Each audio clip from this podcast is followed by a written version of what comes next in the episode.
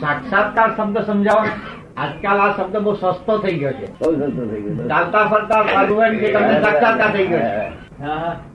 શનિવારે તો આપણે તમે બેઠા હતા નહીં? હાજી. જ્ઞાન વિધિમાં ત્યાર પછી કેટલા દિવસે? બે દિવસ? થયા ત્રણ દિવસ? આજે મંગળવાર થયો.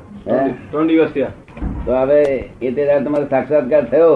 તેનો લાભમાં શું તમને કેટલો વખત યાદ રહે છે હવે આજે તો સતત યાદ છે બપોર પછી. નિરંતર ખ્યાલમાં રહ્યા કરે. સાક્ષાત્કાર એટલે શું? આત્મા ક્ષણવાર ભૂલાય એ આત્મા કોઈ પરમાત્મા કોઈ ક્ષણવાર ભૂલાય નહીં. અને ભૂલાય તો સાક્ષાત્કાર નહીં. પણ તો બાપા દાદા ઉપનિષદે તો વ્યાખ્યા એવી આપી છે કે મીઠું જેમ પાણીમાં ઓગળી જાય સાકર જેમ દૂધમાં ઓગળી જાય એમ સાક્ષાત્કાર થાય સાતમું ચક્ર સાધક વિતાવી જાય પછી તે પાછો આવતો જ નથી એ તો મર્સ થઈ જાય એનું આત્મવિલોપન થઈ જાય. એટલે સ્વદેહ સાક્ષાત્કાર કેવી રીતે થઈ શકે? એમ કે ઉપનિષદમાં કહ્યું છે કે જેને સાક્ષાત્કાર થાય એ તો સાતમું ચક્ર વટાવી જાય પછી જેનું એનું આત્મવિલોપન થઈ જાય એટલે એમાં જેમ સાકરમાં સાકર દૂધમાં ઓગળી જાય એકાકાર થઈ જાય. એવું એને પછી એવું થઈ જાય પછી તો કોઈ રહે જ નહીં કશું રહે જ નહીં ખલાસ થઈ જાય. બચે નહીં શેષમાં. જીવાત્મા પરમાત્માની અંદર વિલીન થાય. પછી એ સદેહ કેવી રીતે રહી શકે? એવું છે ને? આ જે લખેલું છે પણ અનુભવથી જોવું જોઈએ કે દરેક માણસને જયારે આ જ્ઞાન થયું ને આત્મા પરમાત્માનું મિલન થઈ ગયા પછી એને જે આગળનો જે કર્મો છે ડિસ્ચાર્જ કર્મો એને ભોગવવા રહ્યો. શું રહ્યું? બધા નહીં મહાવીર હો કે ગમે તે હો ડિસ્ચાર્જ વર્ષથી વશિષ્ઠ હો જનક રાજા નહીં, એને આત્મા પરમાત્મા મિલન થઈ ગયું છતાં ડિસ્ચાર્જ કર્મ ભોગવા જઈશ જાય દરેક એ. બધા દરેક માણસે વ્યાસે ભગવાન બધા નહીં, એટલે એટલે આપણા શાસ્ત્રે જે એટલે હું આપની પાસે જાણવા માંગુ છું કે શાસ્ત્રે મોક્ષ શબ્દ વાપર્યો છે. મોક્ષ ક્યારે થાય કે શુભ અને અશુભ કર્મ એ બંનેનું જે સંચિત કર્મ છે એ બંને જયારે શૂન્ય થઈ જાય ત્યારે જ મોક્ષ પ્રાપ્ત થાય.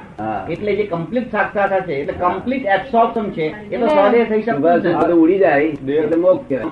દેહાધ્યાસ જતો રહ્યો દેહાધ્યાસ દેહાદ્યાસ એ પણ એક અ, રહ્યા જ નહીં પછી. એ દેહાધ્યાસ કહેવાય એ મોક્ષ. હા એટલે હું એ જ કઉ છું કે આ સદેવ આપણે રહ્યા જ નથી અત્યારે. એક એવી પ્રતિથી આપણને જો થઈ ગઈ તો એ પણ એક મોક્ષ જ આપણે કહીએ દેહાધ્યાસ અત્યારે આપણે આ બધો જે દેહાદ્યાસ છે મોક્ષની વાતો કરે છે ને, અને એ બધી વાતો કરે છે, લૌકિક વાતો છે, અલૌકિક નહીં આ તો ભેળ અહીં ભેળ શું ભાવ મળે છે ભેળ ભેળ દસ રૂપિયા કિલો બાર રૂપિયા કિલો છે. ત્યાં બાર રૂપિયા કિલો નો આત્મા છે બધે બાર વાતો કરે ને બધા બાર રૂપિયા કિલો ખબર ને? એ તો સુગંધી જુદી આવે જે સાતો આત્મા આવે ને તેની સુગંધી જુદી આવે. તમે અમારી આજ્ઞા રહો તો એક ચિંતા ના થાય એની ગેરંટી એક ચિંતા ના થાય. નિરંતર સમાધિ રહે. તમને મારે તો સમાધિ ગધું કપાઈ જાય તો સમાધિ. ખબર ને? ભાવ આવી રહ્યો છે. એટલા વિજ્ઞાન છે આ તો. એક સમત્વ કેળવાય સમત્વ આવે.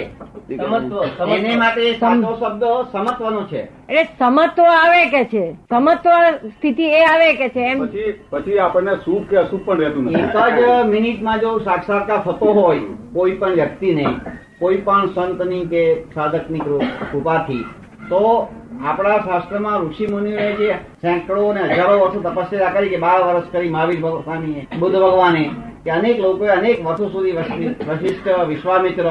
તો તો એ લોકો વશિષ્ઠ કે વિશ્વામિત્ર પાસે જઈને એક મિનિટમાં સાક્ષર કરી દે. તેમ કરવાની જરૂર જ નહીં પડે. પણ સતત આત્માનું ભાન રહેવું યોગી સમત્વ કેળવાય. સંતના આશીર્વાદથી સંતની કૃપાથી યોગેશુ આત્માનું અનુસંધાન થઈ શકે. આત્માનું સમત્વ કેળવી શકાય. સુખ દુઃખ શરીરનું શરીરની બધી વૃત્તિઓથી પર રહેવાય.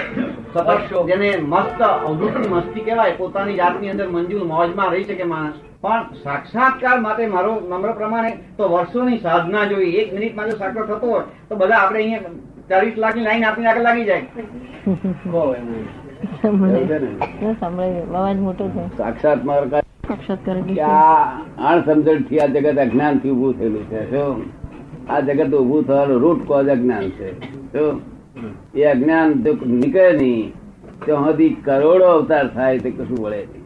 અને જ્ઞાની પુરુષ હોય તો એ જ્ઞાન ખુલ્લું કરી આપે સાક્ષાત્કાર થઈ જાય બધું જ થઈ જાય છે આગળ.